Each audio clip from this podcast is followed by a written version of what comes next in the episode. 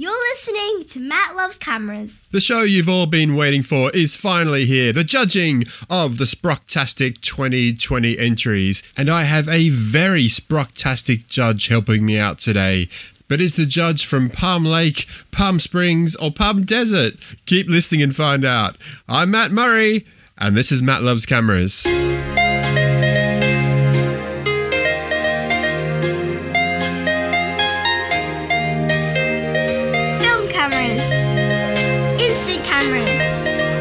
Everything analog photography related. Matt Loves Cameras!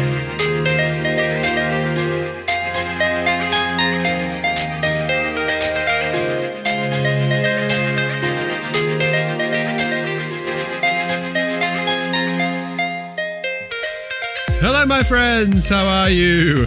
I hope you are well wherever you are all around the world. Welcome to episode 39 of Matt Loves Cameras, and today we have a very long show for you, so make sure you grab a beer or a wine or a coffee or a tea and sit back and listen to the amazing judging of the Sprocktastic 2020 entries with the lovely Roxanna Angles all the way from California. Now if you'd like to play along at home, just go along to mattlovescameras.com, and at the top of the page there should be a link that says Sprocktastic 2020 entries, and we're reading the entries as they go down the page and looking at the lovely amazing photos. So here we go, let's get straight into it. Welcome to the judging of the 2020 Sprocktastic images. I'm really excited about recording today. I have a very secret, very special judge on Skype here with me who is an amazing photographer. I absolutely love the pastel colours and dreamy vibe of her photos, as do thousands of other film photographers.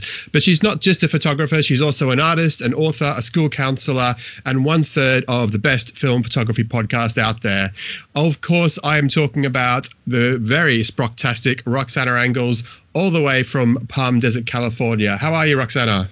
Oh, wow. I'm doing great. What an intro. I want to know myself. I'm like, who is this person? I'm doing great. Thank you so much for having me on. Oh, thank you so much. I was so happy. I sent you a message one night on Instagram just before I went to bed. And then very dreamily, I woke up at 5:30 and you'd agreed to come on to Matt Loves Cameras to help me judge this Sprocktastic entry. So thank you so much for giving up your precious time. Oh, thank you for having me on. I was super excited to get your message. I'm like, yep, I don't even need to think about it. Super excited. Thank you.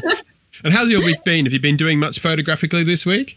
You know, I actually have. I've been taking a lot of pictures. I just went up for my birthday, went up to this really cool place up in Joshua Tree. Actually, it's in Landers. Mm-hmm. And I don't know if you remember that band from long ago called the B-52s. Yes, indeed. Yeah. Yeah.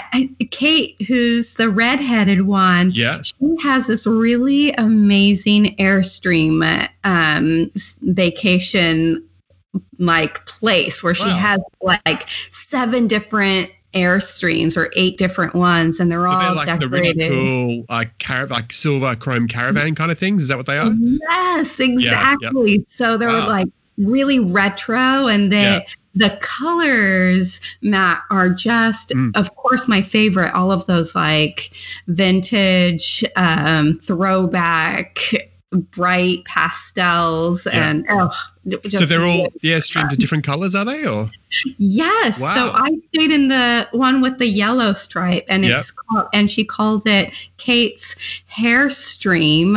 Yeah. So for anybody who doesn't remember the band, they had like that very 60s, but it was over the top, huge beehives, headers, the whole bit. So it was literally the Love Shack. It was insane. Awesome. Well, happy birthday. Happy birthday. Thank you. Did you go just with your partner, or did you go with your kids as well? And nope, just us. Awesome. The Love Shack. Oh, wow. So with my kids. That's awesome. No, we went up. It was amazing. And, of course, I shot film I took up some CineStill 50D, and yep. I have yet to develop it. So I'm super excited to see what comes out of that one. Fantastic. Well, California, I actually had a trip planned to California from March this year. This was about a year ago. I'd planned it. I worked out where I was going to go, all these different places. And of course, a few things happened. But of course, one of them was, you know, COVID. And all of a sudden, I'm still longing to come over to California and go to not just California, but, you know, the Mojave Desert and all the Joshua Tree National Park and all those amazing places. So yeah, one day I'll get there. Oh, you have to. There's just so much. I live in such a place where I'm literally about a 2-hour drive from absolutely anything. I can go to the mountains, to the beach, to the desert, anything. Well, I must say as well, we do have some very beautiful places here in Australia as well. And so sometimes as you're looking through Instagram, and you do sort of become, you sort of have these visions of overseas places. But of course, there's probably people in France, the United States, Brazil, looking at Australia, thinking the same thing. I think it's always that far away place that sometimes you long to get to, isn't it? Oh, absolutely. I want to go there. That's right. I'm one of those people. I would love to go to Australia. That would be amazing. Come. Yeah, it would definitely come. Now, one question I've got to ask you is that, speaking of sort of Instagram and TikTok and all that kind of stuff, I noticed that you've got your own TikTok. How's that going? Oh, it's going. You're on it too, aren't you? I know, but I gave up. I was on it months ago, and I kind of gave up, but I should get back into it. It lasted a day. It did pretty much, yeah. Yeah. You know what? I think that I have to really push myself, because I'm not really a social media type. I have to push myself to post. Yeah. And one of the reasons why I love film photography is not to be on a computer or a phone. Yeah. So it takes effort for me, definitely. Yeah. Yeah. Well, I tried it out, but the problem is I struggled to get out 2 podcasts with show notes or camera reviews every month. So it's kind of like, I'd love to do this, but you know, it's just one more thing to do, isn't it? And I want to do it more, but I've got to find some more time. Now, on TikTok, I have been seeing in places like Vermont and all those kind of places, these beautiful autumn or fall colors of orange and red, golden leaves and pumpkins and roaring fires. But what's it like in Palm Desert in fall? It's like still the sun is shining. It's basically so the different. Sun is shining here about all of the days of the year. You have bright sun. Yeah.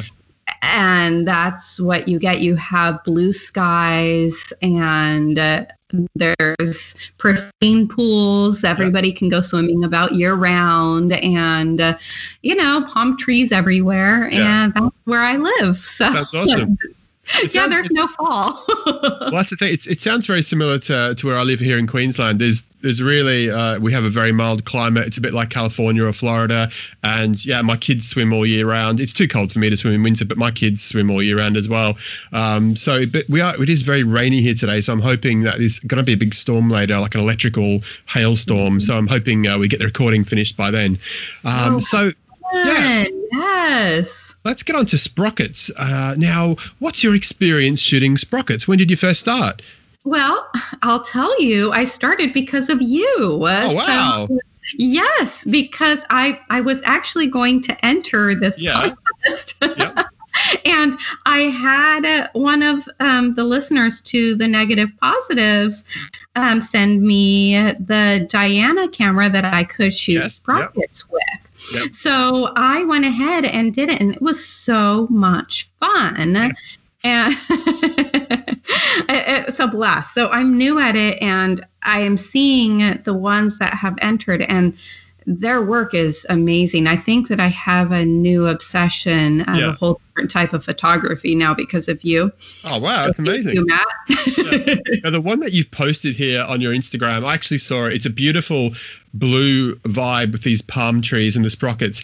So you used the Diana camera. What kind of film and what kind of treatment did you give your film there, Roxanna? Well, and that's a kind of funny little story, Matt, because you know how experimental I am, and I don't I don't ever pretend to know all of the things. Yeah. So I believe it was the I used Kodak of some sort. Yep. And it was, oh, you know what? It was one of those experimental films that have effects on it. Yes. Yep. And it's, I don't remember even which one, but how I got that blue hue is actually the fault of my scanner, because I don't know how to scan with sprockets. And my scanner just makes everything blue when you have the little holes there. Yeah, of course, because it throws out the white balance or whatever. And you get these different colors. Yeah, awesome. Yeah, so it was my fault of the scanner to get that lovely blue tone. It looks amazing. It looks beautiful. So that's on your Instagram, Roxanalog, and it's Palm Desert, California, and these beautiful palm trees with beautiful blue pastel tones. I've actually almost finished shooting a roll of, I think it's double bubblegum. Speaking about those kinds of films. So I haven't shot one of those films for about a year, and I've never shot double bubblegum before. So, yeah, I'm looking forward to getting that processed and sent off soon. I'm actually waiting on today. Hopefully today, fingers crossed, I sent off 9 rolls of film, 120 and 35 mil, to the lab last week because I'm lazy and I get someone to process and scan all my film. And so I'm really looking forward to getting them back hopefully today. But, yeah, that's what I've been up to, just basically waiting on my films to come back. Oh, so how cool. Fun. I think that's the best part right there, is the anticipation of what is going to come out. It's my favorite part. And hopefully no disappointment, because sometimes you get a roll back, you expect big things and you're looking and go, what was I thinking? What the hell happened? But fingers crossed they all come out okay. So we're both relatively new to sprockets, because I never shot sprockets until about 18 months ago. I bought a Blackbird Fly, which is a Japanese camera from a company called Superheads, which is a TLR, 35mm TLR, which shoots sprockets. And then just recently I bought the Sprocket Rocket. You know, what do you think makes a good sprockets photo? You know, I think I love like the landscapes, like the vast skies, and how it just keeps on bleeding through, making it seem so much larger than when you just capture the normal frame. Yeah. It just makes it seem so big. Yeah. Well, that given that I did not give you a heads up about that question, that is an amazing reply. And I think you've absolutely encapsulated what I feel. I think those landscapes, it does make it feel like this landscape stretches beyond the sprockets. Should we kick off and start looking at going through the entries? What do you say? Absolutely. Let's get started. You're listening to Matt Loves Cameras. Yay!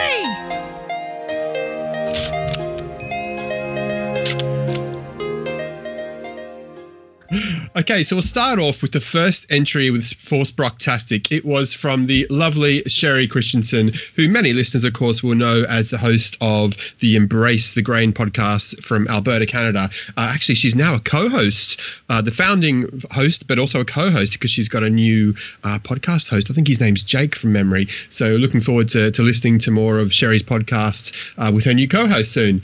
Now, she actually sent me a message and she said, "Oh, Matt, I'm really sorry. I won't have time because of the harvest," because Sherry and her family have a farm. She said, "Because of the harvest, I won't have time to submit to Sprocktastic." And I said, "Oh, no worries. It'd be great if you could, but I understand that, if you can't." And all of a sudden, Sherry knocks it out the park. She goes out there one weekend, takes some photos, and she's actually the first person to enter the competition. So well done to Sherry for that. Now, the two entries she sent in are beautiful color images of Canada. I'm guessing this is before, autumn or fall took too much of a hold, because I know it does get very cold up there where she lives. And the first one here is a beautiful kind of foliage, kind of green-yellow foliage with a beautiful blue sky in the background. And the next one is an absolute cracker. It looks like some kind of prairie or with like a farm building and a sunset. What do you think of these ones, Roxanna? They're gorgeous. I love her use of color in this. And like I even said before, the the sky seems to just keep on going forever, and especially the one with the sunset, and the other one with the leaves that never turn yellow here in my land, but over there they sure do. They're so beautiful, and the greens and the yellows and the blue of the sky. Yeah. It's just electrifying. Yeah, really beautiful, vivid colors. I like both of them, but I think my favorite is that sunset one at the bottom. What do you think? Same.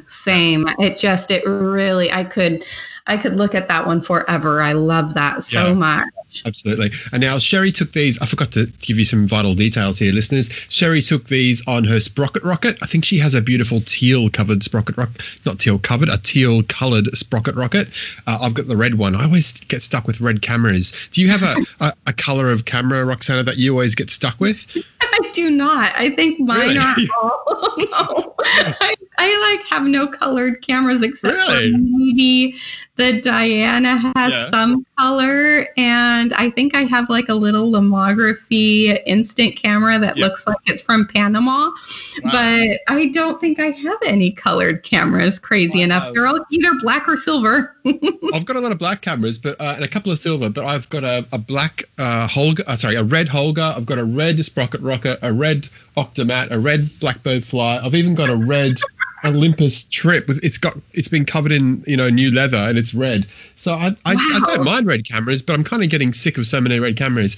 So I'm very jealous of Sherry and her teal coloured Sprocket Rocket, and she used Fuji 400 film, which might explain some of those beautiful sort of Fuji greens in that top image. But well done to Sherry. I mean, just for going out one weekend and shooting a roll through a Sprocket Rocket, because she was in a hurry and she had to do the harvest. I think she's done a fantastic job with those images.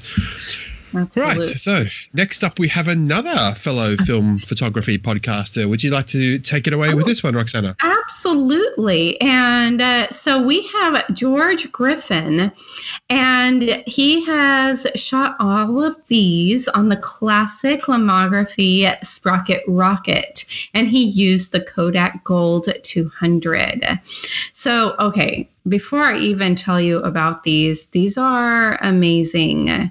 He has captured not just photographs, but a feeling. It's like the film that he used, it puts me into like a vintage movie that I want to be in, like something from the 60s. I don't know what. It's so, it has a seminar. I can't talk right now, but like it's definitely it's like being inside of a movie. I love it, and he's in London, so it makes me want to go and photograph there. I haven't been to London, and it's just amazing. It's like a British village, and it's just remarkable. He's done such a good job, and I don't know which one is my favorite. What are your thoughts? Well, yeah, I'll I really like the ice cream one.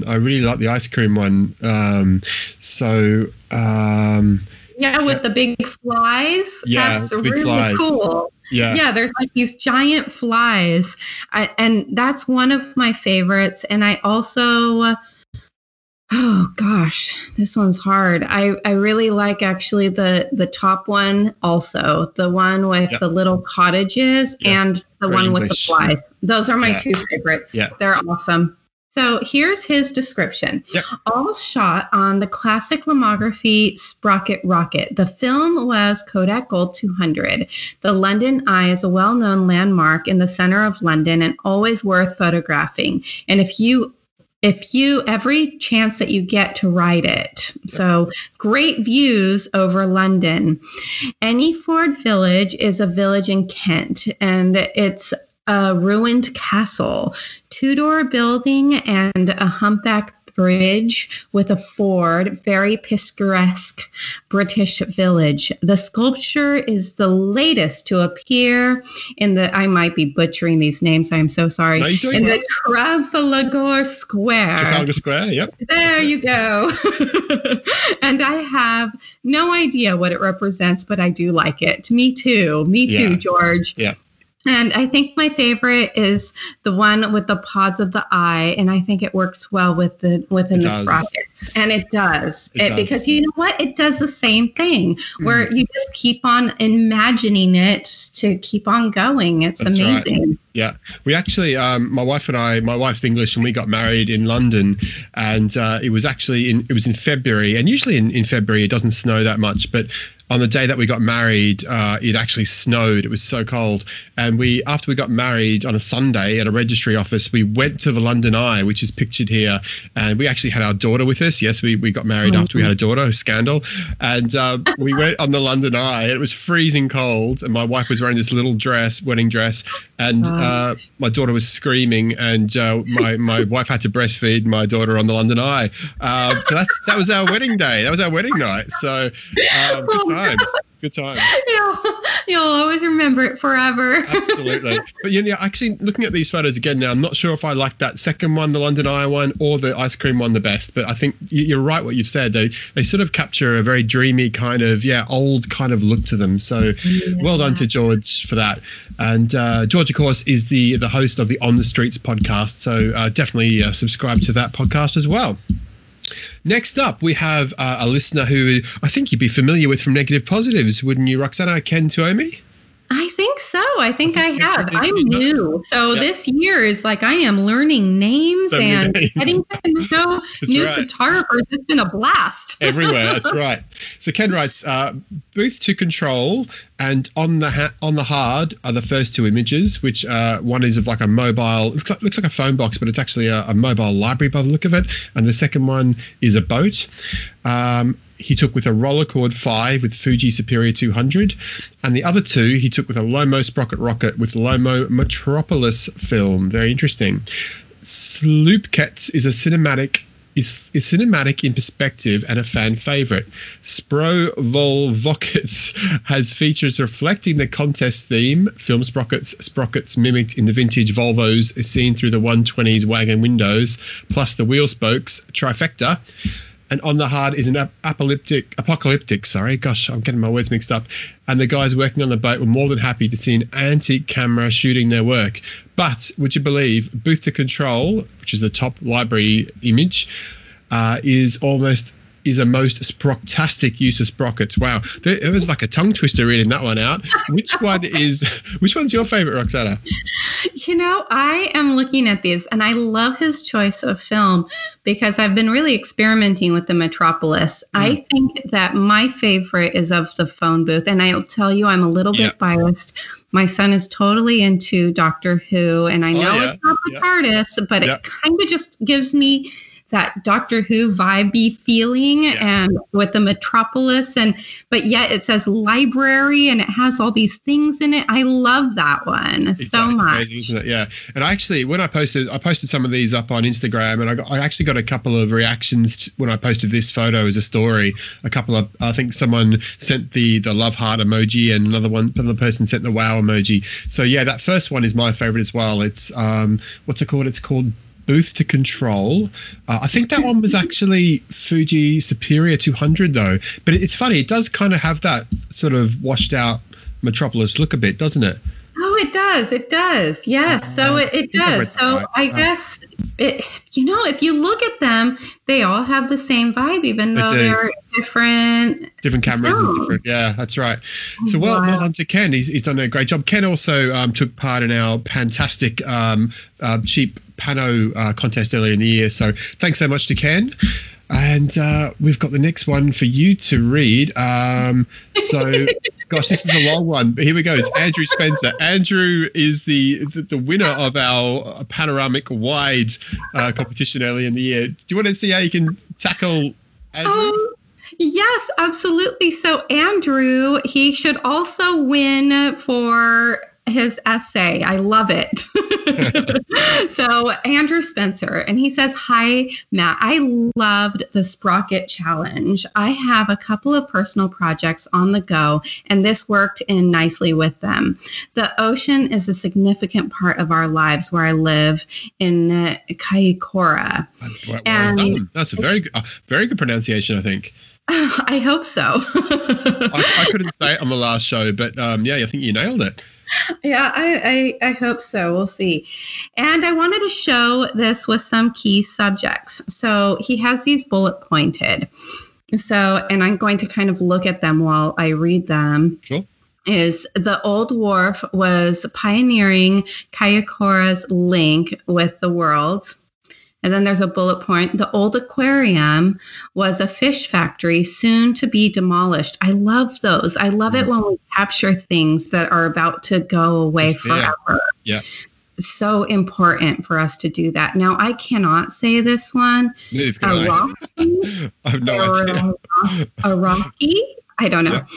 Is a whale watching boat. Whale watching being an essential part of our economy. Mm-hmm. And then the Fergie tractor is a typical boat launching tractor for recreational fishing. You know, I feel like I'm learning so much from this, Andrew. I love all this detail. And he says, so let me look at some of these because I'm scrolling and I feel like there's a story, and I'm so happy that he captured that fish factory because I think it might be my favorite, but let me keep on reading. So I shot the pictures with my Mamiya RZ67 Pro using Lomography 400. Super interesting. I love that technique. Mm. Pictures are hard earned. The 35 cartridge is mounted in the magazine using adapters, and I tape a 120 paper leader to the 35 film so I can sneak a couple of pictures onto the film before the magazine registers number one. This involves a shuffle using multi-setting to shoot the picture in a single setting to advance the film. Once you reach frame one on the counter, you're away. I use the 220 back as it counts all of the frames, so I kind of know where I'm up to. And let's see, I use a 65 millimeter lens, and it equates to my favorite focal length of around 30 millimeters. Unloading needs to be done in the dark, undoing the back and spooling the film back into the reel for developing, which I did in the lab box and CineStill CS41. Nice. I love that setup. Scanning is the Canon EOS R mounted on a homemade copy stand with a light box and Lomography Digitaliza holder. And two shots are required for capture to use the camera sensor fully. The two raw files, then head over to my Mac Pro and are stitched in PTGUI. I don't know that program. No, PTGUI, and then processed. Use Film Lab app.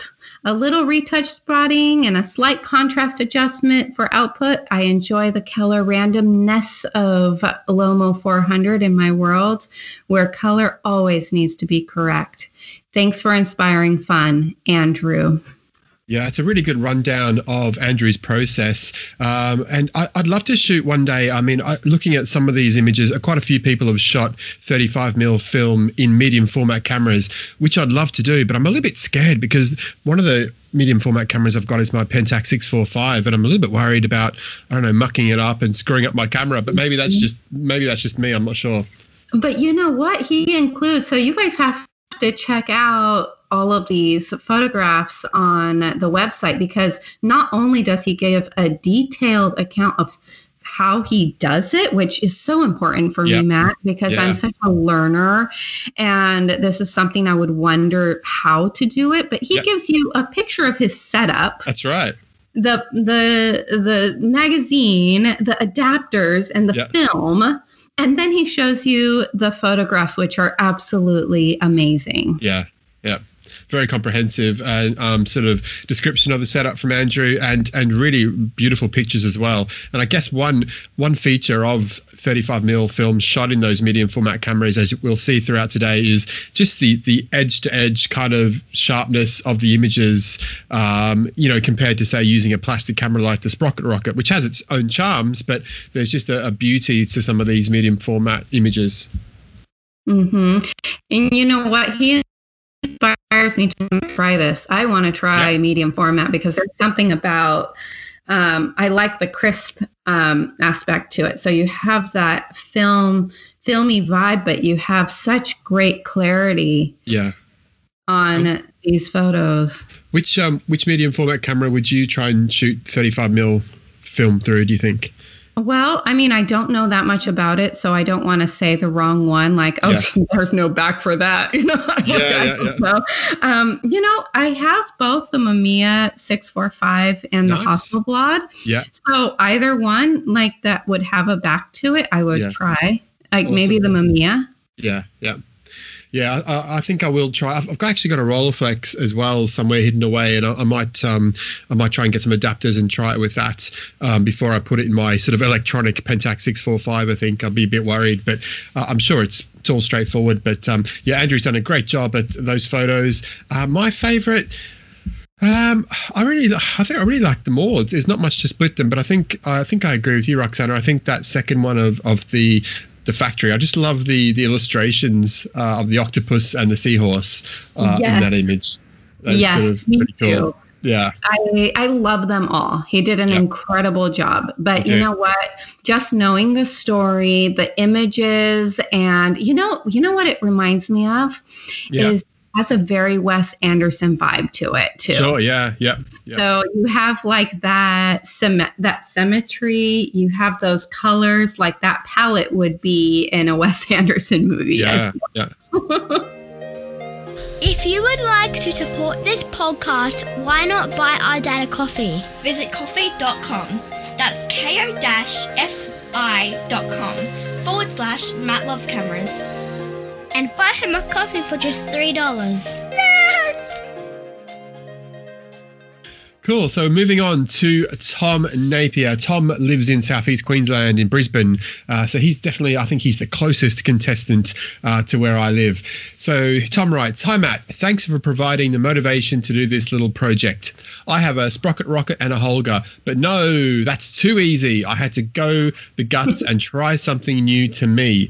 This camera has been sitting on my shelf for years, waiting for just the right opportunity to shine once again. Camera was a Kodak Brownie 127, and the film was Kodak Vision 3 500T, hand-rolled on a 127 spool with 127 backing paper." So we've got another contestant here doing it the hard way. This is awesome. The dev was by Tom with his Unicolor C41 powder kit, and it was scanned on an Epson V550. The Remjet wasn't a problem with a pre-soak in water at 39 degrees centigrade, or Celsius, should I say, and a tablespoon of bicarbonate of soda. Is that what you guys call it, bicarb soda over there? Or you know, I think I use baking soda, so I think it's the same thing. I think it is, yeah.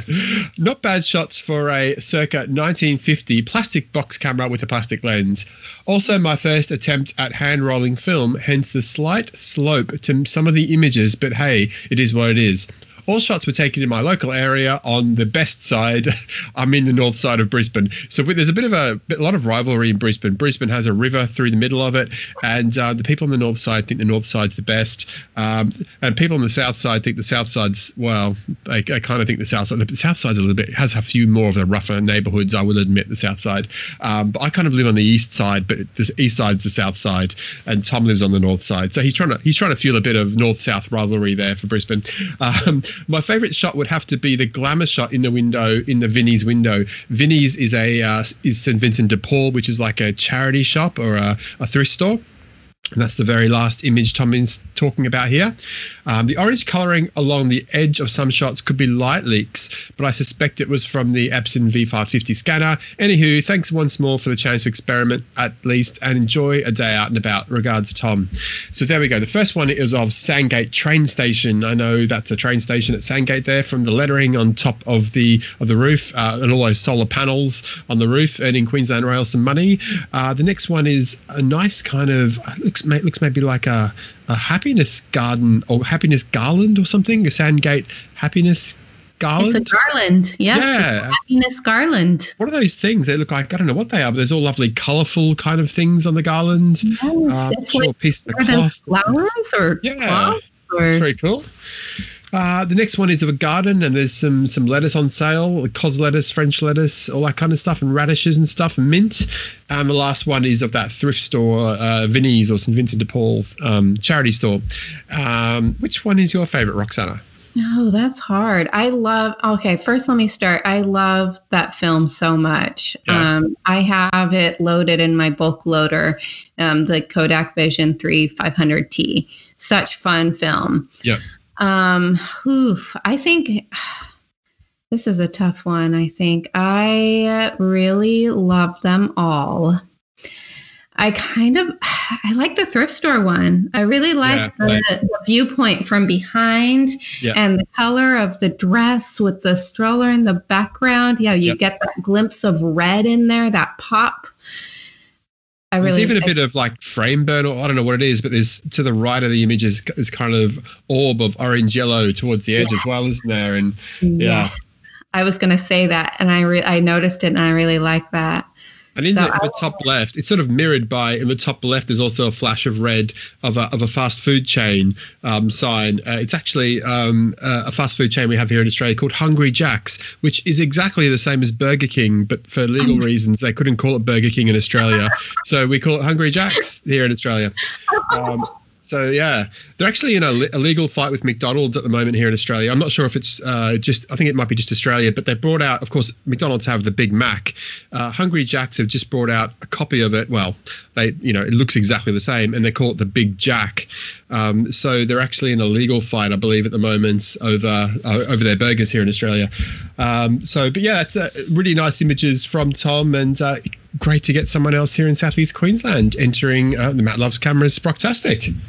Nice. Yeah, nice job.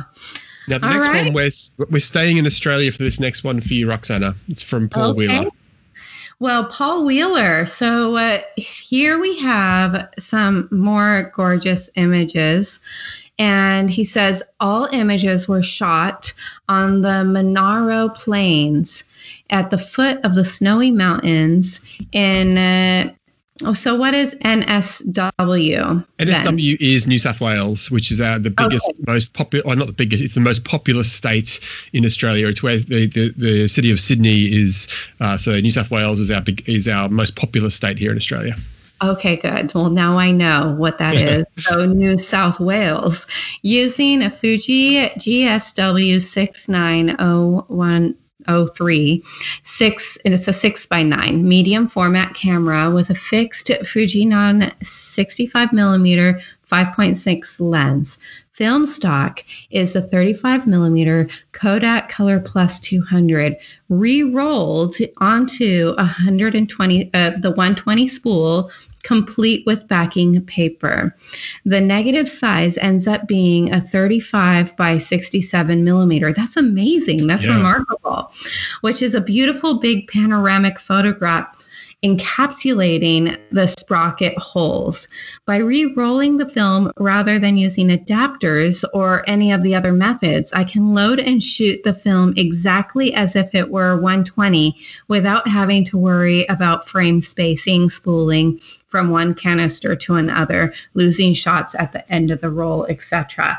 This is another really neat method. And Matt, I'm starting to really get interested in exploring all of these rockets so much more. Yeah. So what is your favorite from this lot? I think this is an amazing set of photos from Paul. Paul actually is a big half-frame photography lover. So it's very it's strange to go from the half frame to this frame. This must be like 6 to 8 half frames across, isn't it? But I love them all. I think he's made really good use of the space and of the panoramic sort of format. I love them all, but I think probably my favorite is actually the most minimalistic, which would be the bottom one. It's kind of like a sort of like a country road, and it looks like there's some snow or ice on the ground, which is probably not unusual for that part of Australia. And there's a sort of a sunset coming, or sunrise probably coming from the right hand side of the image. Mm-hmm. Which one's your favorite? You know, honestly, out of this set, I would want all of them, and I'd want to frame them all in the set, just because I feel like they all go together so well, and they're so complementary in the colors and the vibe. It's like I hate to even pull one out just because they make such an amazing set. Yeah, absolutely. And I'm with you on the last one, the vastness of that. that landscape. It just seems like that road will go on forever. That's right. But though I really love the one of the church with the red roof. Yeah, yeah. That red roof just pops out and you can see that snow. That's tough. I like them all. I want them all in a set on my wall. I'm taking the order right now. There you go. So Paul, Paul, get these up on some website where people can order them. You've done a great job there. The next week, we're heading over to North America, to Canada, and it's Francois Lavadure, who, of course, also entered. Paul entered the Pano competition earlier in the year, and so did Francois. And so Francois writes, here are the pictures for the Sprocktastic challenge. Yes, I did write that wrong simply because I thought it was funnier. I wanted to stand out from the crowd a bit on this one. I figured you'd get plenty of sprocket rocket panos, so I opted to use something a bit more rare, the Blackbird Fly. For those not in the know, it's a 35mm TLR that exposes the film vertically. I took it to a local skate park. That's when I realised it was the wrong camera for the job. Have you ever tried to capture a fast-moving subject with a waist-level viewfinder that flips the image left to right? Yes, I have, Francois. I've got a Blackbird Fly, and although it's such a cool-looking camera and I love it, it's such a pain in the bum to use. I really have trouble framing with that thing. So I know exactly what you mean, Francois. And certainly anyone who's used a TLR before and finds it tricky will know what he's talking about as well. That was definitely a challenge. I'm really proud of the shot of the kid on a scooter I took there. Even the shadow is perfect. For the one with the chain, I had to dance around a field covered in raccoon poop. I never knew they could produce so much doo-doo. So here are my best four. They were taken in my hometown, all shot using the Blackbird Fly orange version on Foma 400 dunked in Rodnell. So the first one there is of a kid at a skate park doing an impressive kind of jump up in the air. It has got a great shadow, like Francois said. The next one is of some kind of little bridge in the woods, wooden bridge over something. The next is of some kind of elephant made out of maybe a hedge or something, or a bush or a tree or something. And the last one is of a rock with a chain on. Which one's your favorite, Roxanna? With the chain, and there is poop around there, so just so you know, but you cannot see it in the photograph. No, but now we know. I do like I like the one with the kid and the scooter, the shadow, and I think that capturing motion with that camera and just the way that he describes the difficulty, that just makes it even more difficult to try and get. Yeah. I think that one is one of my favorites. Yeah, I agree. I think that scooter one's really great. They're all nice, but I think that scooter one's great. And certainly I'll be doing a review probably of the Blackbird Fly coming up in the next few months on Matt Loves Cameras. It's a really cool, funky looking camera, and they go for so much money. They regularly go for $200-$400 on eBay. You can pick them up. I've seen them on Facebook Marketplace here in Australia, much cheaper, but they're such a cool looking camera, but it's such a pain to use, which is why I don't use mine more. So the next one is coming from Sandra Camacho. Would you like to read this one out, Roxanna? Absolutely. So Sandra writes, I used Lomography Sprocket Rocket for these images. For the black and white, I was trying Ilford XP2 Super. The color film was some random expired 200 ISO I found online. You're my kind of girl, Sandra. I love that expired stuff. All right. So I really like how the vignetting ended up framing the moving fishes. I think that it's my favorite. The googly eyes on the trees was just one of the strange happenstances. I love film for that. I was walking along one of the main avenues in Lisbon, and I found them staring at pedestrians while we waited for the light to turn on the crafts walk. So now what's funny is that I didn't see that right away, and now I'm seeing the googly eyes. Yeah. It's I love that. Yeah. And, I do, but at first glance, I think that the fish it's just so dreamy. It's like, I feel like the fish's one is like a dream. The one right at the bottom? Yes. Yeah. That one is the one that really has my heart out of this set. Do you think that's a double exposure, or are they reflections near the fish, do you think? Oh, I don't know, but I see the reflections. Yeah. It looks like it could be either one, but yeah, it could be. Really nicely done, because that top one obviously is a double expo, and that's, yeah, really nice images there from Sandra. I'm not sure if she was on holiday in Lisbon or if she's from Lisbon, but yeah, it was fantastic to get those images. I really like them. Let's head on to Alan Maher. I think it's my turn to read one out. So Alan Maher, of course, is at the Film Sweats on Instagram. Alan has been a big supporter of the show ever since it started. He's based in Sydney in New South Wales, and I think I kind of pestered him a few times when he was posting up images of his images from his Ondu. I pestered him to enter. So thank you to Alan for entering. So this is what Alan writes.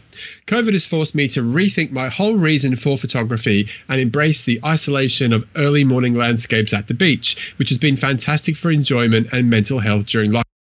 I've really loved shooting sprockets in my 6x12 Ondu pinhole camera. They capture a magical passing of time at f/161 with a crispness, and ethereal nature that just isn't possible on a standard 35mm camera with lens. The best ones have lensless flare, where you can see the photons bending in from diffraction, creating a mysterious, colourful explosion, especially in sunrises. Kodak Ektar just sings in the Ondu, combined with stand development in C41. Vertical panos are also really interesting when they work. And so the first one is this beautiful vertical beach panorama of sunrise, and you've got this beautiful, like he sort of describes these beautiful kind of flare coming up from the sun and beautiful particles of light there. The next one is, what's that next one? Looks like maybe kayaks or canoes sort of near the beach maybe. Yeah, and then it's strange. I think that's what they are. And then the last two are these beautiful sort of seascapes at sunrise. Which one is your favorite, Roxanna? Oh, the first one. I love them all. And, you know, I have to say that the color that Ektar brings out already, and just the combination of the ocean and those speckles of light that he got. And then he did this amazing vertical that it's like you just, it's remarkable. Yeah. I think hands down the first one is just it's beautiful. I agree. Yeah, it looks really amazing. So well done to Alan for that. And I think these were the only pinhole ones that were sent in, so Alan's done a really good job at mastering that pinhole camera during lockdown. We're going to head on now to back over to North America, and we have the old camera guy Dave Mahali. Would you like to read this one, Roxanna? Oh, absolutely. So Dave says, I use the Lomography Sprocket Rocket, a simple toy camera, which I have come to love. Ilford HP5 was the film of choice. Developed in the FPP D96 for 9 minutes, followed by water stop bath, and finished off with the Ilford Rapid Fixer before being scanned with the Epson V550. My favorite of these images might just be Oh Deer, featuring the downtown Columbus, Ohio skyline and a bronze deer sculpture by Santa Fe artist Terry Allen.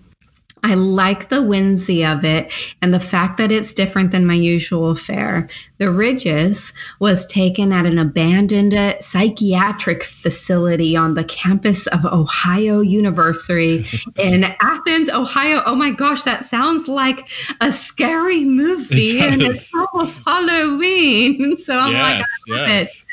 And then we have the mighty Hawking, proved to be a little too mighty as it flooded the Athens region several times, leading the U.S. Army Corps of Engineers to reroute the river in the late 1960s and early 1970s. Wow. Wow, Drive features the view just outside the Tall Pines area of Walnut Woods Metro Park in Groveport, Ohio. These stories, along with these photographs, are remarkable. I really feel like connected to them now that I have the story. Yes, that history, that richness. Yeah, absolutely. And I really like, the story, hearing the stories behind them all gives it more sort of, this makes the photos even better. And I think I do like the deer one the best. What about you? I think that, yes, the deer one. I like the deer one as well. I think that the perspective of it and the way that it's shot is my favorite. Sort of overlooking the town of, or the city of Columbus, Ohio. Yeah, very, very nice.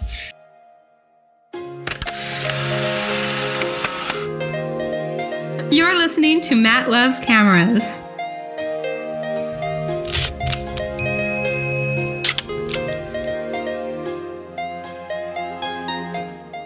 Now we're on to another film photography podcaster, Ian Barnaby Nutt, of course, who's one of the co-hosts of Viewfinder Vikings.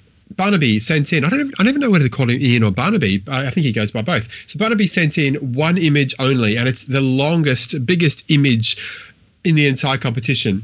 And he writes, "This is a 360-degree selfie. It's me on a bike and my daughter in the trailer behind, riding down a hill in the sunshine, taken with a Lomography spinner held horizontally on Agfa Vista film. It shows the road in front of us as well as behind. Like all things Lomography, it's a cool effect, but something that needs to be used sparingly. I get the spinner out every couple of years, waste a few rolls, and then put it away again. Not sure how this aspect ratio will fit into a zine. Neither do I at this stage, but we'll see." And the top of the film there, you can sort of see the road upside down, and then you can see all the sky, and then you can see Barnaby there with his lovely daughter in the back of the bike, and I think he's timed it well there, and he said to her, "You look up at the camera," and we've all done that. All of us with kids have forced our children to look in the camera for images like this, and I think he's done a great job. What do you think? This is excellent. I keep on having to scroll like up and down to get the and you know what? I beg to differ. I bet you anything that you could do a whole horror, or maybe like one of those crazy zines that are folding that like pull out. And so you could see like the whole thing. So it'd be like one image and then all folded. That would be crazy. I love it. Yeah, he's done a great job there. So well done to him. And we're going to head on to, I think we're going back to North America for this one. Yes, back to Florida here. And would you like to read out George's entry? Absolutely. So George writes, "I photographed these images with a Lomography Sprocket Rocket camera on September 26, 2020 at a local wetlands preserve called Green Cay Wetlands in South Florida. I used ultra-fine Extreme 100 film and processed the roll in Kodak HC 110 Dilution B for 8.5 minutes. I chose the park and the camera specifically to photograph the long boardwalk leading lines. It was a beautiful sunny day with dramatic clouds that helped cast beautiful reflections and create dramatic shadows on the boardwalk. My favorite image turned out to be the cloud reflections in the lake." Yes, these are. Oh, I see. So I'm scrolling down to see the cloud reflections. The bottom image. Yeah. Mm-hmm. Yeah. And Sorry. Oh, yeah. These are gorgeous. Yeah. Beautiful black and white, very strong contrast images, aren't they? I love the sort of the really contrasty black and whites that George has used in these. And I think that my favorite is the top one and the bottom one. The top one where the boardwalk sort of leads your eye into the image. And then, of course, those lovely reflections on the bottom one. Mm-hmm. And I think mine are the last two because I love the shadows of that. And then it just makes your eye keep on going. That's and it's like, how far does that go? I could stare at that forever. And of course, the cloud reflections and that little tree at the bottom one that you can kind of see. That's on the left-hand side there. Yeah. Very nice. So next up, we have Donald Qualls. I hope I pronounced that right. "I used ORWODN21. Never heard of that. Same as Lomography Kino Babylon 13. There we go. Only much cheaper on a bulk roll." So this is a very low ISO, well, a fairly low ISO film. So 13 ISO film. Shot in a 1950s vintage Wergen Outer 4.5 6x9 folding camera. Schneider Kreuznach Radionar 105mm f4.5 lens with a 35mm to 120 adapter set. I hope I've pronounced all those words correctly. Film was processed in replenished Extel stock for 7 minutes, corrected for temperature. The film has a little light leakage from the bulk loader accident.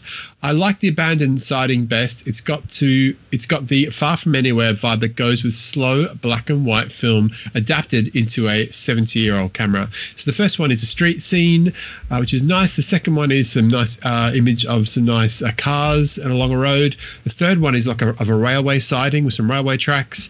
And the fourth one, what is that fourth one? It's some kind of tower, is it? Like a water tower? Water tower, yeah, water tower.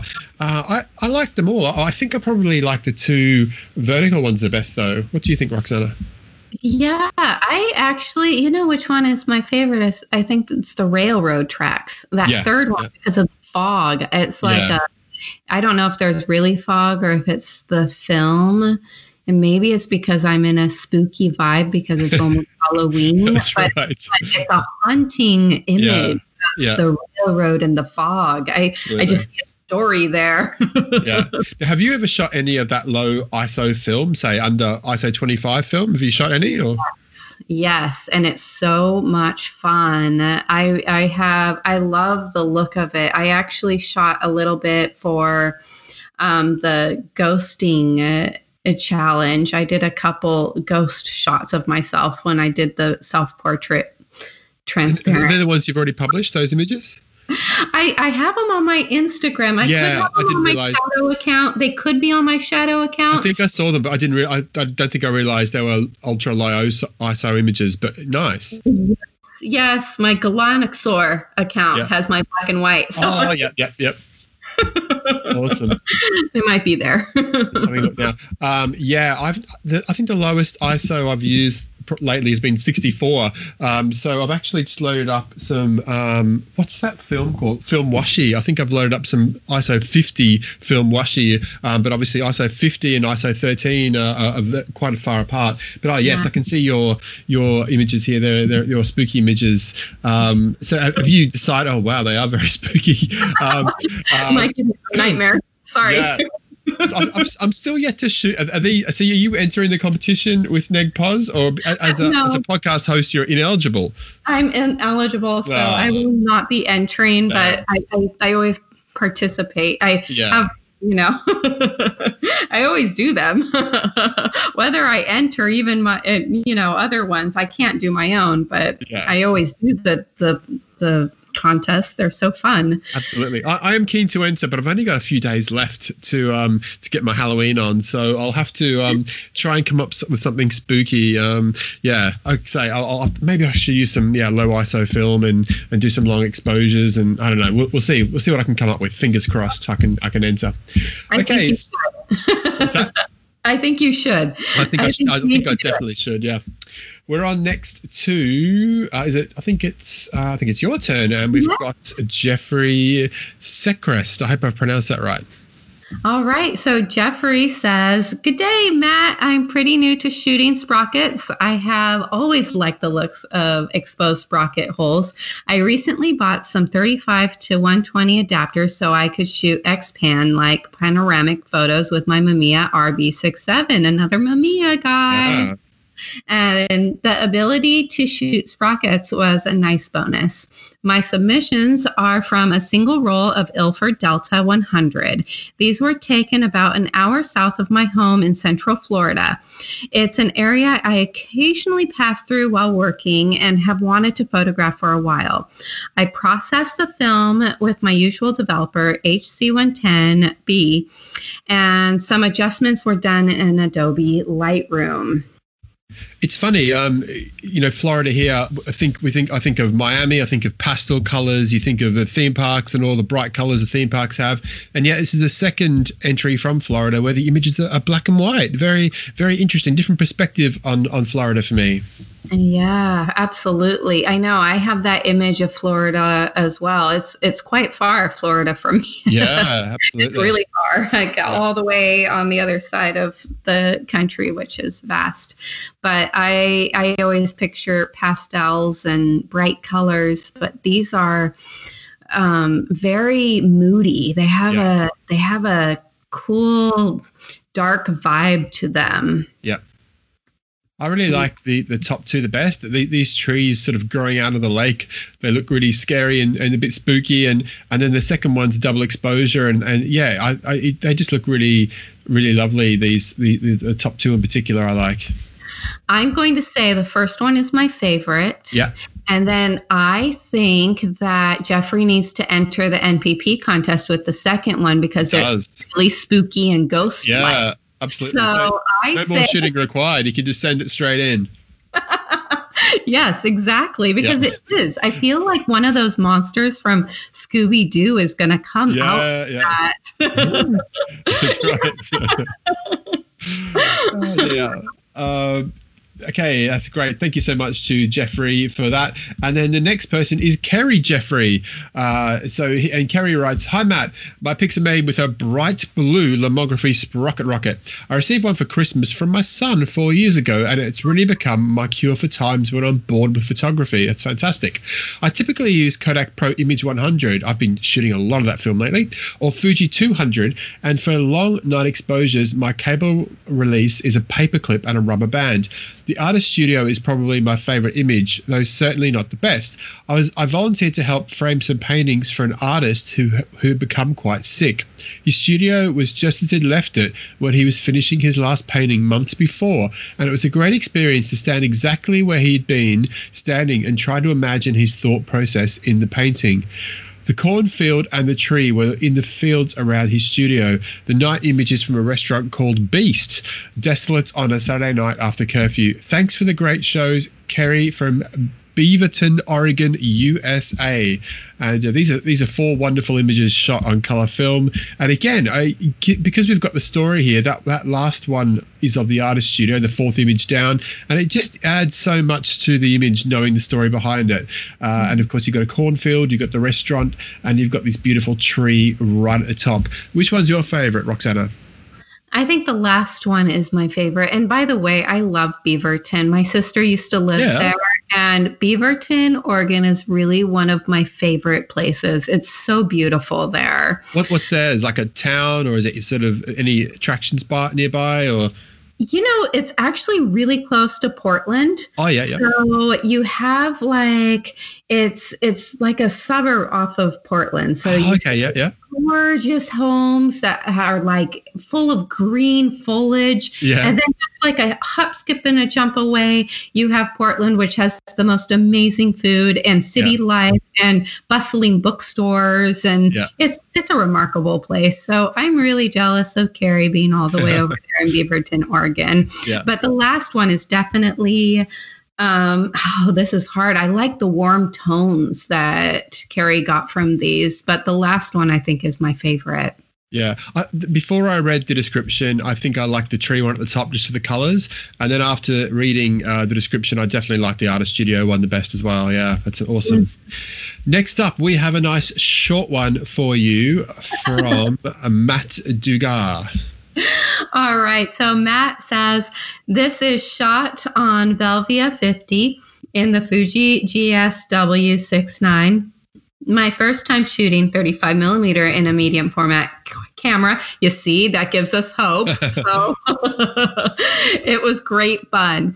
I will definitely be trying it again. My favorite is the sunrise shot over the sea. Next time, I think I'll try some faster film stock and a color negative film. So this photo that he submitted is, I mean, I can see the vibrancy of the Velvia, and it's like this vertical sunset with these bright, like blue, purple and pinks and orange, and the reflection is just mesmerizing. Yeah. It's got some nice sort of reflections. It's sort of like the path of the waterway sort of leads you into that sunset a bit as well, doesn't it?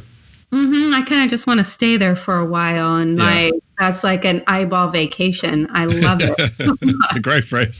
It looks like this was the last one shot on the roll as well. So, you know, Matt was down the beach somewhere and he thought, I need to use this film up. And he took this last image and what a last image on the roll it was. An epic one at that, for sure. And then the last one looks like it's like a garden. It's like I can't tell if it's roses, but it's like a park. It's beautiful. Yep. Pretty flowers. That first one though is stunning. That's a winner. That's like beautiful. Absolutely. Next up, we have Dustin Nickerson, who, of course, is a lot of people will know the name from the Negative Positives Facebook group and other photography groups. And he writes RRS 6x9. What is RRS? Is that type of camera? Must be. Oh. I can't remember. I think I was chatting to him and he might have told me what camera it was, but I can't remember. RRS 6x9 and Kodak 2254. 2254 is quite a slow ISO film, I believe. Is that right? Do you know, Roxanna? You know, I'm not sure. I don't know my Kodak numbers. So neither do I.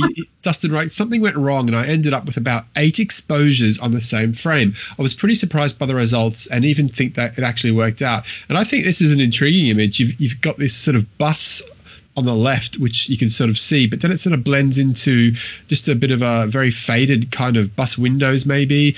And then on the right-hand side, there's this image of a building with windows in, but you've got the most amazing blues, and around the sprocket holes is these sort of deep reds. What do you think? You know, it kind of gives me that, I really like this one, and maybe because my taste is really, I love happy mistakes with film. And this one really is more of a piece of art. Like it looks like a painting more than it does a photograph. And it's something that, again, I would want to hang on my wall just because this is a piece of art that I think Dustin has created with the blues and the reds. And it's like a do you remember those 3D glasses with like the red blue on one side? I don't know. It just gives me those happy vibes of that. I really love it. Awesome. I've actually, because I like, you know, the Viewmasters, those things you put the reels in, you look up and you see the 3D image. Do you ever have one of those as a kid? Yeah. I never had one as a kid, but I always went to people's places who had a Viewmaster when I was a kid. And then about a year ago, I bought a whole load of Viewmaster reels and I love them. And I would love to get, you can buy stereoscopic cameras and do your own, but it's kind of one of those things with photography. Everything you discover, it kind of, sometimes you've got to pay a lot of money to get these items, and so I've never done it, but it's on my list one day to create my own sort of stereoscopic 3D images. I'd love to do that. Yeah, I love that so much. Nice job on that one. Absolutely. So next we have Dale Willits. Dale is a good friend of the show. Of course, you can see his stuff on Instagram at delusions_of_competence. And I will let Roxanna read this one out from Dale. All right. So Dale writes, the color pick of Deutsch Canal was taken with an Afka Clack box camera on Fuji C200 film. The 2 sepia picks were also taken with the Clack, but on Kentmere 100, one of the most memorable cross at Clains Parish Church near Worcester, and the second, which is probably my favorite, is the road bridge over the River Severn in Worcester City Centre. The black and white pick was taken with the Holga wide pin, so that's the wide pinhole camera. Ah, yes. Oh, yeah. So, sorry, correction. It was not this. Allens were not the only pinhole ones to be taken. Sorry. Oh, yeah, that's incredible. On the Kentmere 400 again at Clains Parish Church. So I have to give credit to people who are shooting pinhole cameras because it's not. I tried it and it's really not an easy camera for me. Maybe it's just me, but I see everybody else's stuff and it's beautiful. And mine is like, what? What were you trying to do? I don't know. I've only tried it once, a pinhole, and it did not work out. I think my Holger, I've got a Holger somewhere that had a pinhole adapter or something, and they were terrible. I didn't work out. I obviously didn't do it right, but I'm a bit the same. I'll have to try it again one day. But yeah. So which one of Dale's do you like the best? Well, let me just tell you about some of these that I am seeing with my eyes, because they're just incredible. The first one has these like warm tones, like these greens and yellows, and it's a vertical. Yep. And the second one I think is my favorite. It's like a bridge, and again the colors, the sepia colors that are, I love this one. That one might be my favorite. But then there's the cross, which is a vertical one, which makes it look like it's 1,000,000 feet tall. Yeah. Then the last one is really cool too, because you get that detail that's on. It looks like all the cross. Mm-hmm. That's right. Mm-hmm. Yeah, my favorite is that one there. I think he writes it's. It's a road bridge over the River Severn in Worcester there, but it looks like it could be taken. It could have been taken 100 years ago. That image, that sepia one of the bridge. I used to go around antique stores in England, and sometimes you'd find these old postcards. That looks like an old, like a postcard from 100 years ago. There's very few clues in that it's actually been taken in 2020. So I think that's my favourite one. Mm-hmm. I think so too. It's timeless. It's really amazing.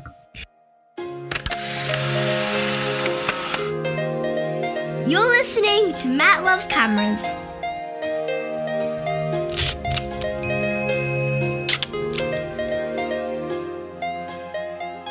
Next, we're on to Adrian Doyle. So we're back over to North America. And Adrian writes, picked up a lovely red sprocket rocket to take on this challenge. Film is Ilford HP5, developed at home with the lab box and CineStill DF96 monobath. Pictures of different scenes from around my local town of Chapel Hill, North Carolina. And, of course, Adrian also entered the Matt Loves Pano's Pantastic cheap plastic pano competition earlier this year. Also his images were also taken around North Carolina. So you've got these beautiful images here from Adrian, and really making really good use of the shadows and the light here. The first one, they're sort of statues, I think, of people, and there's some nice shadows coming and some nice light coming from the back of the trees. The next one looks like, are they kind of like bike racks? Maybe, I don't know, what are they? Or what's in that second image? Do you think, Roxanna? I think those are bike racks. Uh huh. Yeah. And they've got these very long shadows cast by them, and probably late in the afternoon or early in the morning. The next one is of some kind of a pig, or maybe it's a restaurant, and there's some trees there looking upwards. And the last one, again, looking up towards some trees and a sign there. Which one's your favorite? Well, I like the first one, and I'll tell you why. I just... that again, it kind of, even though they're statues, I think that there's just a story there, and it's the one that draws me the most. I like also the second one with the shadows that are so loopy from the bike rack. Yeah, I mean, Adrian, you did a good job here. This is really cool. I vote the first one. I'll go the second one. I think they're both really nice though. Really, really like them. The next up we have, I'm sorry, you seem to be getting all the long emails. I'm sorry about this, but I'm sure it's very interesting. It's from Wal Gilbraith, and he took these in Scotland where I lived many, many years ago. So I'll let you take it away, Roxanna. All right. He says, yikes, when did I last shoot 35 millimeter? I've never shot sprockets before, but I read up online and I figured 35 millimeter would fit nicely in an old Lubitel. Is it Lubitel? Yeah, I think, yep. Lubitel 166B from the early 80s. I home develop in Rodinal, and the film needed to be mono. And what they had in the shop was Ilford Delta 400. So that's what I used. First time for this film. It wasn't until after I loaded the camera that I read a bit about getting a count of how much winding is on that's needed when there's no numbers visible on the red window. The red window being shut to protect the film in the absence of the backing paper. As it turned out, I got 13 exposures on my 36 exposure roll. Plenty of room for more with less winding, but I kept on wanting to avoid the overlap. And I wasn't too sure how much field of view in either direction would be caught on the film. Hence, the framing was a bit iffy. The foggy field and the standing stone involved a 35-mile round trip by push bike, especially for the purpose. So they're probably favorites. I like how the soft focus of the Lubitel works with the soft light. The trip to Loch Fascali was for the autumn colors. Not so obvious here, but I wanted to get some people into my top four. So splash was taken from the dry safety of the parked car. Nice, out the window. Those are some of my favorite shots, are out the window. All the negs came out a bit dark, scanned with the Olympus OMD EM1, 2, and the tones adjusted in Lightroom. There's plenty of details on the negs with the scope for some local adjustments too. Thanks to Al Clark, who also my part of Scotland, for sharing the post with the link to the challenge. Would I do it again? Hell yeah. That's great to hear. Great to hear. And thanks to Al Clark as well for sharing that and getting Wal involved. What do you think of these images? Oh, my gosh.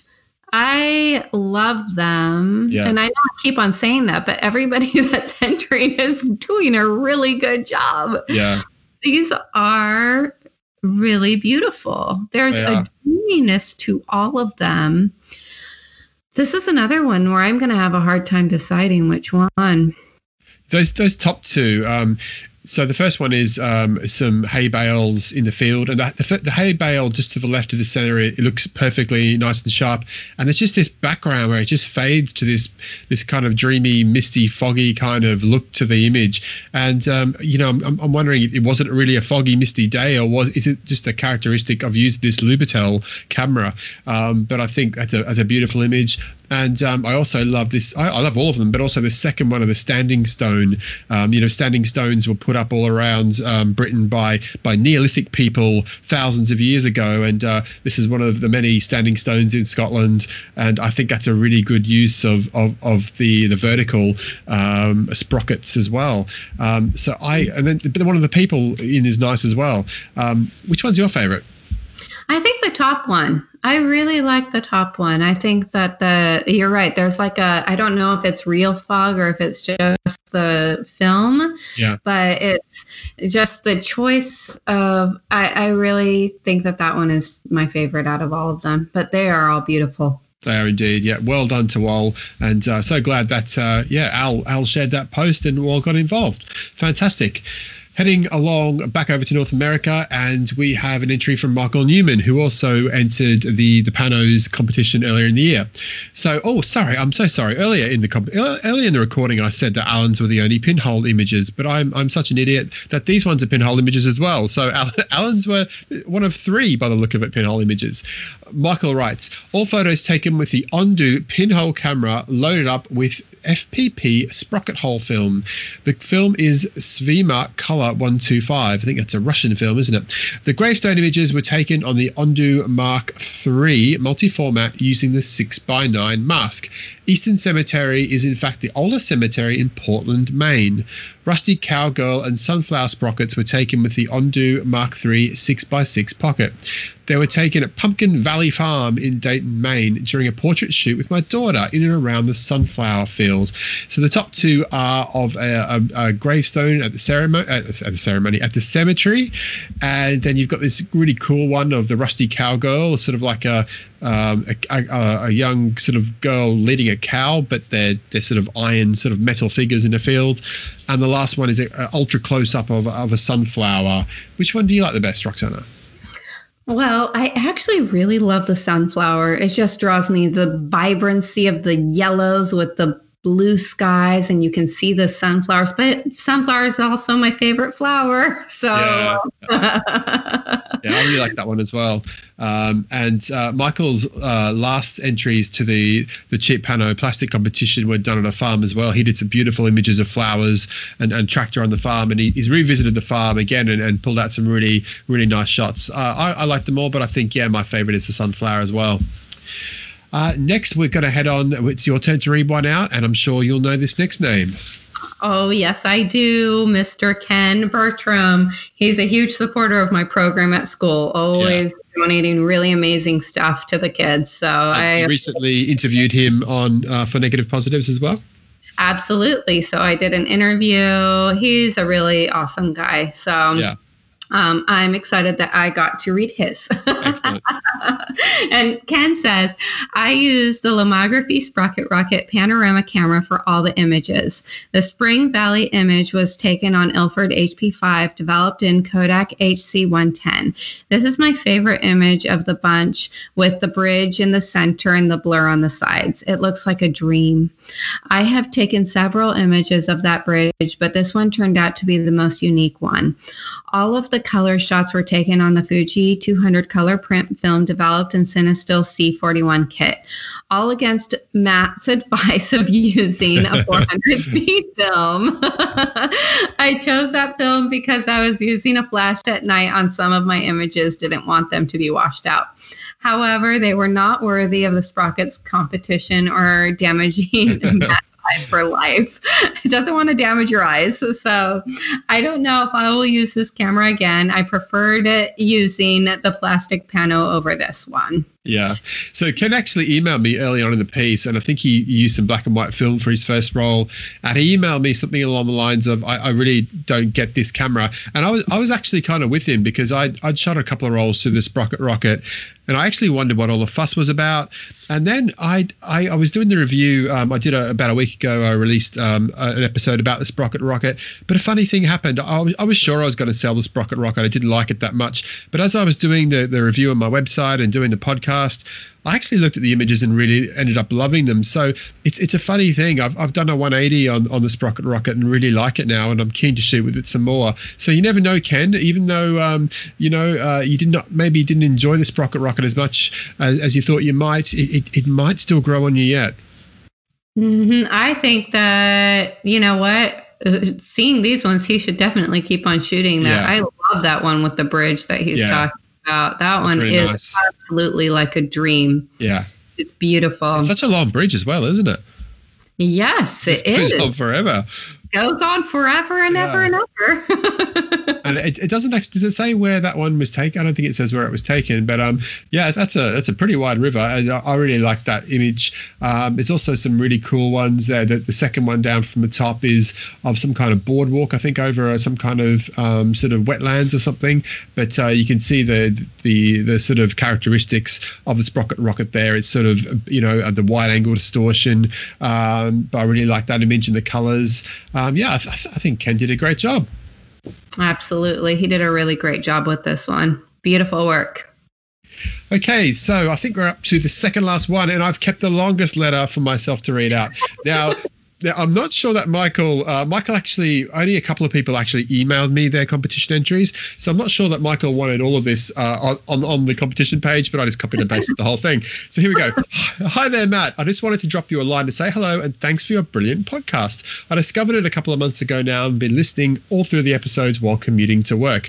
It's great to have a quality Australian-based podcast for film photography, and I do enjoy your style. I feel really big-headed, Roxanna, reading this one out because it's got all these nice compliments in. Relaxed as if chatting with like-minded friends, and of course the family feel with your good lady wife and children making their cameo appearances. Well done to you all. I'd fully intended entering your Sprocktastic 2020 competition and duly loaded my Holga with a roll of 35mm film. Due to various busy life reasons, I was very late getting the shots I wanted and ended up rushing around early this week to try and get the roll done and get it developed. A tall order to say the least. In my rushing and not being careful enough, I had a bit of a stuff up when removing the film from the Holga, which exposed the film to red light. Plus, there is a chance the film suffered some in-camera heat exposure along the way. The long and short of it, is that when developed, all the images have a strong red colouring. So not only did I miss the entry deadline, but that's okay, we forgave Michael, the photographs are rather spoiled. Well, I think they're just more experimental than spoiled. I've attached three anyway to give you an idea of what I was trying to shoot. The first abstract graffiti photo was my attempt to get a sprocket written on a shot using a torch in the dark. It didn't turn out like that, but it's okay. The image is exactly what came out in the dev scan, not post-processed in any other way other than adding a frame. I quite like it, and we'll put this down to a happy accident. The bicycle photo was my attempt to get an actual sprocket in a photograph. I thought that would be a little bit of fun to run with a Sprocktastic theme. The last shot is of an unused small grain silo at a microbrewery here in Perth. The shot is clearly faded and pink, but has a Lomo feel to it, and I keep looking at it, so included it just for interest's sake. So there you go.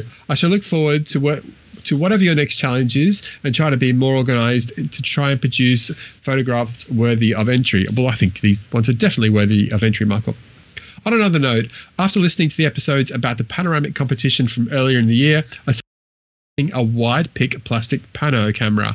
I found a brand new example here on Gumtree, and it arrived from a lady who was selling it in Adelaide last week. It cost me just under $30 in the end. So definitely not a thrift find, but I'm happy all the same, and we'll put a test roll through it soon. So there you go. We might run the wide, the plastic, cheap plastic pano competition. We might run again next year.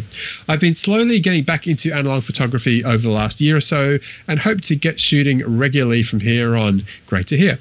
Work and family commitments always make life busy, as you will well know, but let's hope this coming summer, which is coming up very soon here in Australia in the next month or so, can produce some great work. I have literally created an IG account for my film photos, which is Defiant Charisma. It's totally blank at the time of writing. Well, it's not actually, because I know that Michael has uploaded some shots because I've liked them. And later on to remind me that the only way is up after my stuff up with this role. Well, Michael, all part of the fun, I think. Anyway, apologies, blah, blah, blah. Cheers and regards, Michael in Perth. Michael, I don't think that you've stuffed up at all. I think you've done some great experimental photography here.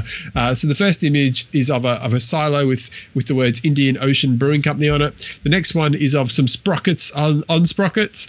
And the last one is of some nice light painting. Which one is your favorite, Roxanna? Well, first, I have to say that I love the oranges and the pinks. I love the happy accidents. It gives it, and I do like that Lomo vibe.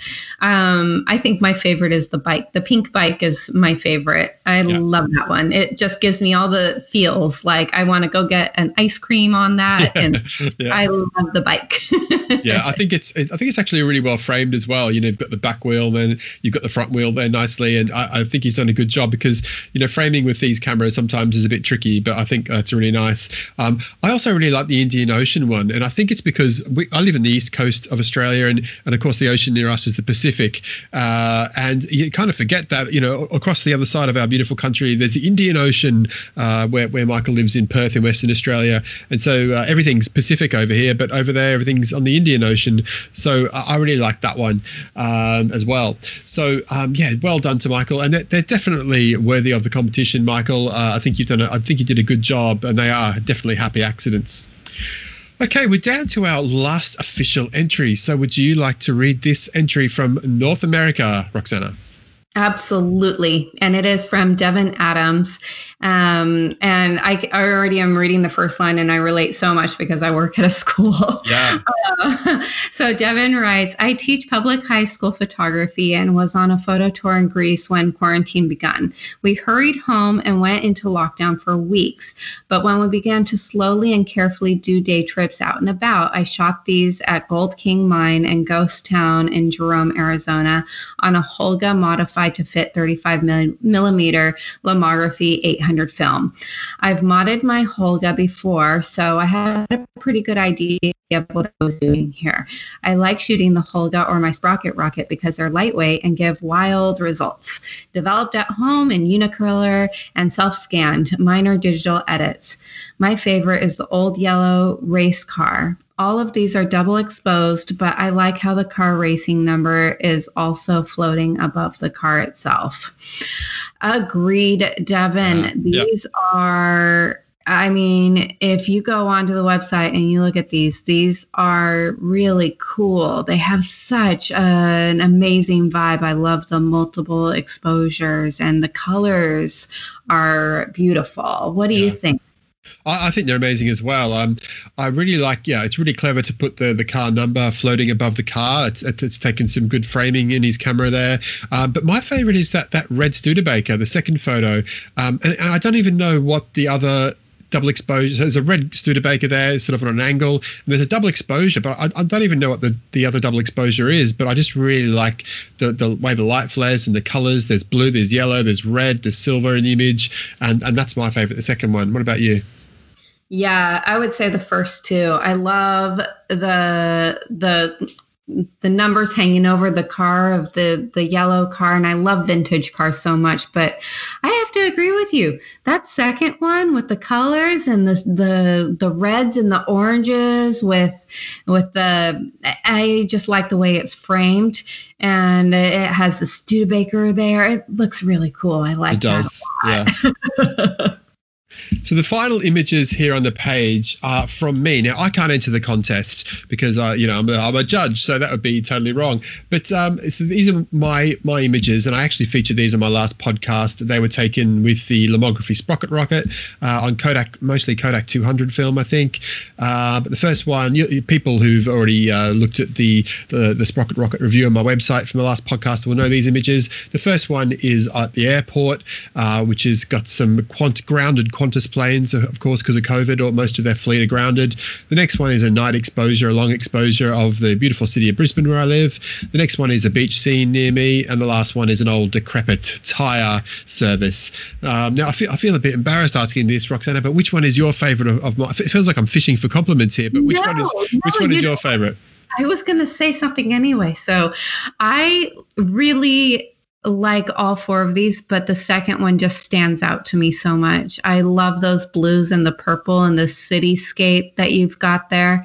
It's just brilliant. It's beautiful.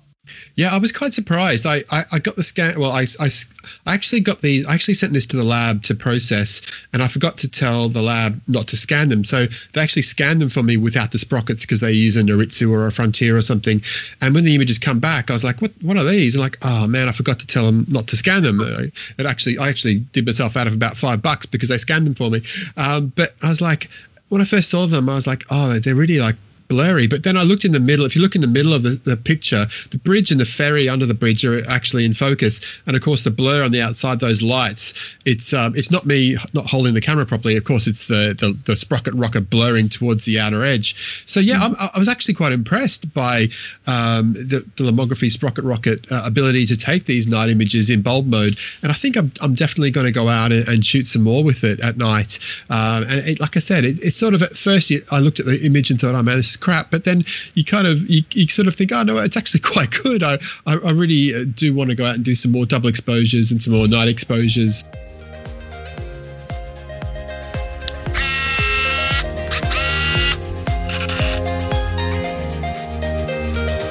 Check out the show notes at mattlovescameras.com. If you're on Instagram, come say hi at mattlovescameras, or if you fancy getting in touch, drop us a line at mattlovescameras@gmail.com. Okay, so we're back. We've been deliberating for quite some time. We've had our pencils and notebooks out. We've had our calculators. It's been very, very hard trying to judge this competition. There's been so many fantastic entries. So thank you so much to everyone who's entered. Really, really appreciate you entering, and really, really have loved the whole experience. How have you found the whole experience of Sprocktastic, Roxanna? Oh, it's been so remarkable and inspiring. I have felt so inspired by everybody's work. It makes me really want to delve into this more and tackle how to actually scan this. So if anybody has an idea how I can use my Canon Mark 9000 whatever scanner I have message me and tell me, please, because I would love to know. But it's been really remarkable. Yeah, I've been using the Roxanna.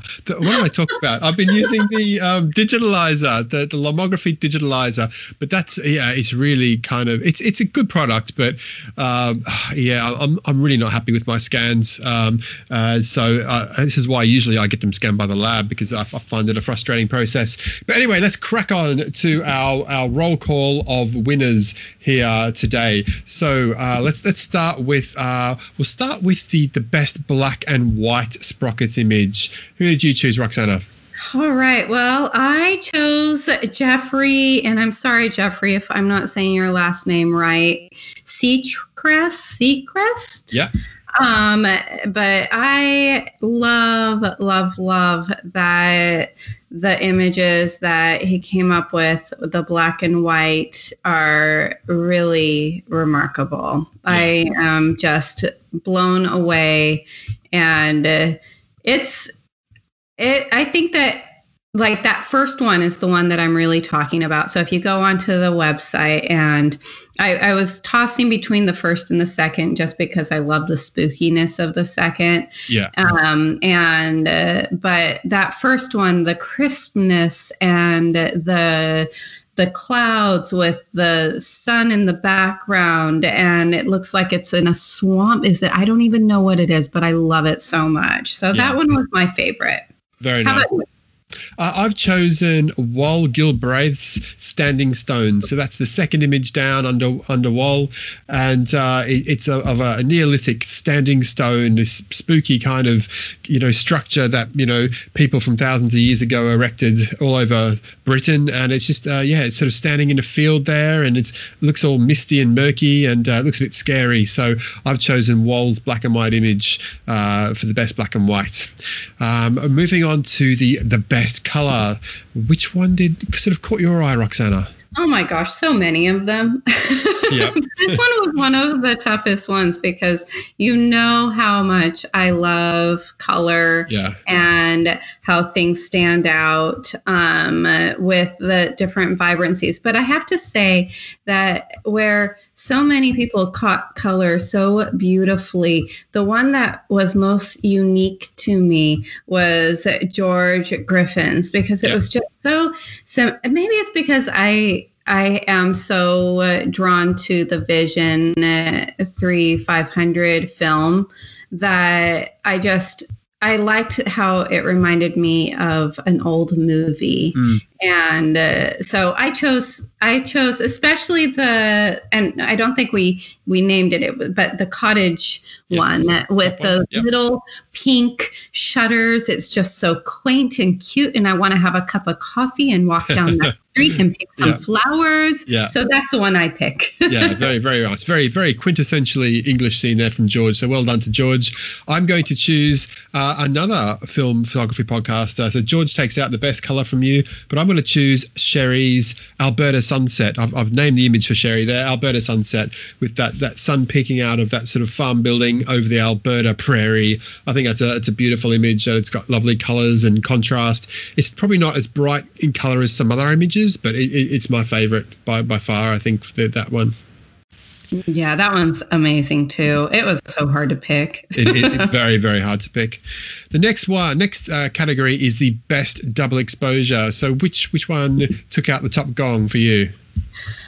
Oh, see, and that's a whole other one. I love double exposure so much. But the one that I chose, because, I just think it was one that I think that I could hang on a wall, was Dustin Nickerson and his double. I don't even know. I think it was actually a multiple exposure. So hopefully I don't get disqualified for picking that one, because it's actually 8 exposures, he says. Yeah. But I'm going to count it as a double exposure. So it was a fantastic one. I really, you should sell that one as a print. It's gorgeous. Well, I should really rename the category double or multiple exposure just to be inclusive there. But yeah, no, I think he did a great job. It's a really, really interesting look. My favorite double exposure, I think all of them are from Devin Adams who were fantastic. But my double exposure, I think, is that second one of the Red Studebaker. And it's got some kind of double exposure over the top. No idea what it is, but it's pretty cool. And again, really good use of color as well for that one. Moving on to the best portfolio, who gave us 2, 3, 4 images and of an overall fantastic, amazing quality. That one was actually easy for me because I really had a hard time picking out of all of them, and that one was Paul Wheeler. Yeah. He just that was an amazing set. They all just went together, and I didn't want to pick a favorite. Yeah, same. I also picked Paul Wheeler. Paul did an amazing job there in the Monaro Plains at the foothills of the Snowy Mountains in New South Wales with some amazing images there. Absolutely beautiful images. So well done to Paul for that. The next one is the best pinhole. And I think we're in agreement here as well, aren't we? I think so. You chose Alan, right? Correct. Did you? Yep, I did there too. Which one? Was it the very first image of Alan's, the vertical one? It was indeed with the speckles, and it's just brilliant. I love it so much. I didn't even know that was a pinhole when I first saw that one. And that one is just gorgeous. Yeah, it's very nice, very nice. The next category up we have is Best Sprocket Rocket Image. Which one did you choose? No, that was hard because I was really between Sherry and Ken's. But, I'm going to go with Ken Bertram's on that one. And, with Sherry, I'll tie them. They're so good. Yeah, very good. I had two tied, but I'm going to give this one to Sandra Camacho and her picture of those fishes at the bottom of her 4 images, that really dreamy image of the fishes there where you don't really know whether it's a double exposure or not, or is it a reflection. I think it's quite, I can't stop looking at that one. So well done to Sandra for that Sprocket Rocket image. It is a really cool camera, the Sprocket Rocket, the more and more I look at those images taken with the camera. So there's only a few more awards left. The next one is the best vertical image. Who did you choose? Oh, and those are difficult to conquer, I'm sure. The one that I chose that just really was so impactful for me was Matt Duggard. Yeah. It's mesmerizing, the colors he got, and I just felt like I was there and I want to be there, and I still want to be there on vacation on a lounge chair looking at that sunset. Beautiful colors and a fantastic image to get as the last image on the roll. So well done to Matt for that. I'm going to choose someone who made absolutely amazing use of that vertical panorama, and that is Ken Tuomi and his Booth to Control image, which of course was that library sort of phone booth, but it's got library on it, and it's got all these shelves in with stuff. They don't look like books, actually. I don't know what's in there, but I think that's a really good use of that vertical pano. So well done to Ken for his image there. Okay, so we're almost at the end of our awards, but we're now going to do a special award for a favorite image that doesn't fit into a category. Who is your favorite image? What is your favorite image that doesn't fit into a category, Roxanna? I absolutely love Michael Vickery's pink bike. I just had that Lomo vibe. It kind of just reminds me of that summer feeling, it just makes me feel good. I love that one so much. Yeah, it's a beautiful image. My favorite image without a category, it goes to Dale Willits for his image of the bridge over the River Severn in Worcester. I used to live in that part of the world, but I think it just has this beautiful sort of sepia kind of old postcard look to it. And I think it's a fantastic image. Well done to Dale. The next one is the best image with a story. Whose story behind the image did you like the best, Roxanna? Oh, that was Andrew Spencer. I love the fisherman It's, let me read it, because it is the old aquarium, was a fish factory, soon to be demolished. So number one, I almost chose this one anyway for best color, because I love the colors. I love the images so much. And again, it just has that Wes Anderson vibe that I love so much. And the story of that little building being demolished and him being able to capture that one was my favorite for best story. Yeah, absolutely. Well done.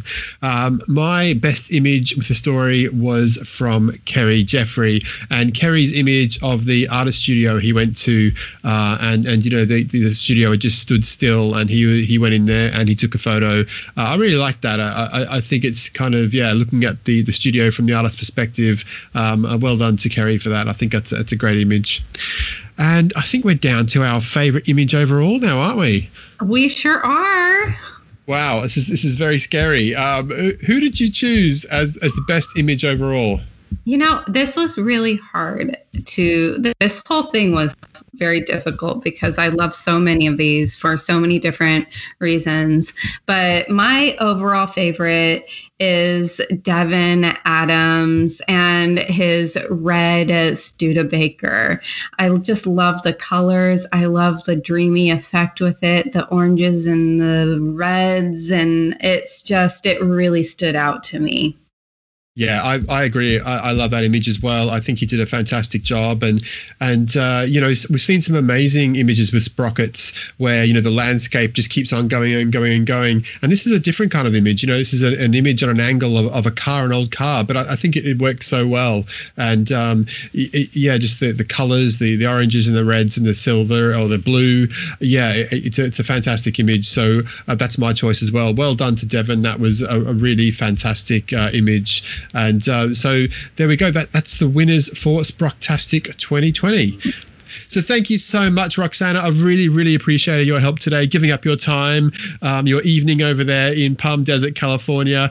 Thanks so much. What we're going to do is I'm going to put together a zine of all the entries. I'm going to listen back to the episode and either pick my favorite or your favorite from all the contestants, and I'm going to compile a zine over the coming weeks. And so when that's done, I will be sending you, as I say, thank you. I'll be sending you a copy of that zine, Roxanna, but you will need to send me that beautiful blue palm trees sprockets image you took. Is that okay?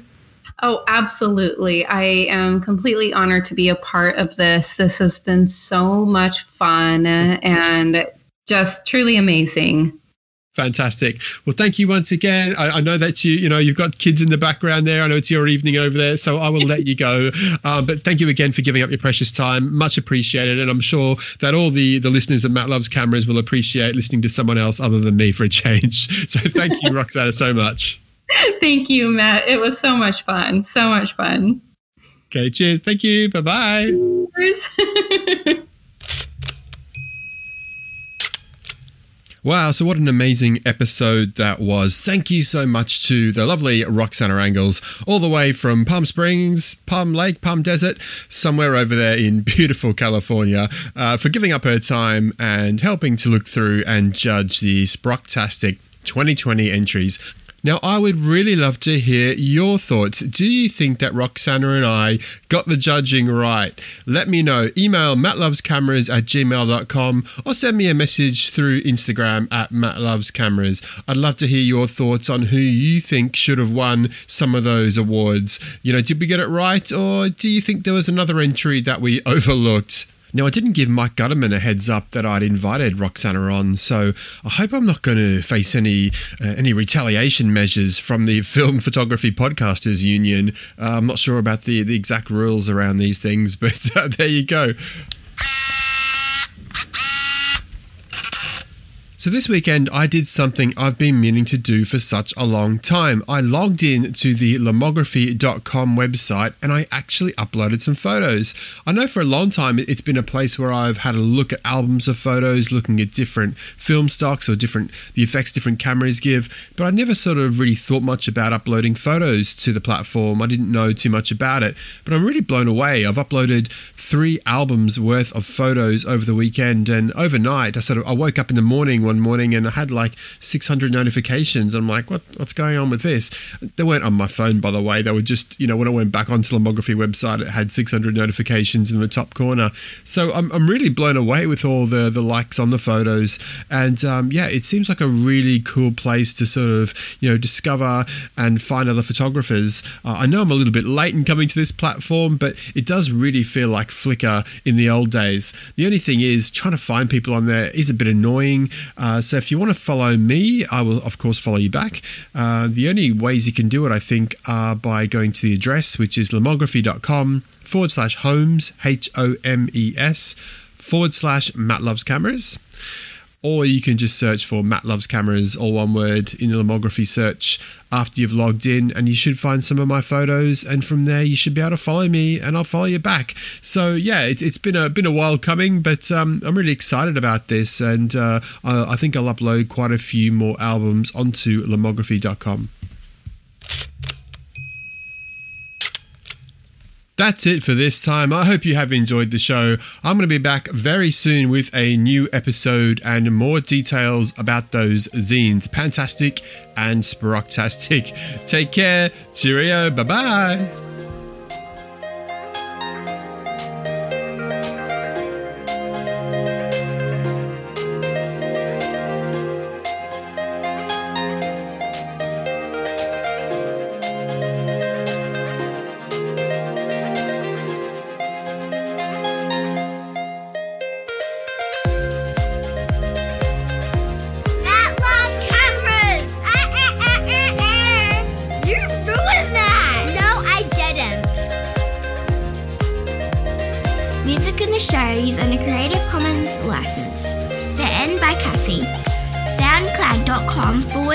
Cassie NMZ. Check the show notes for the link.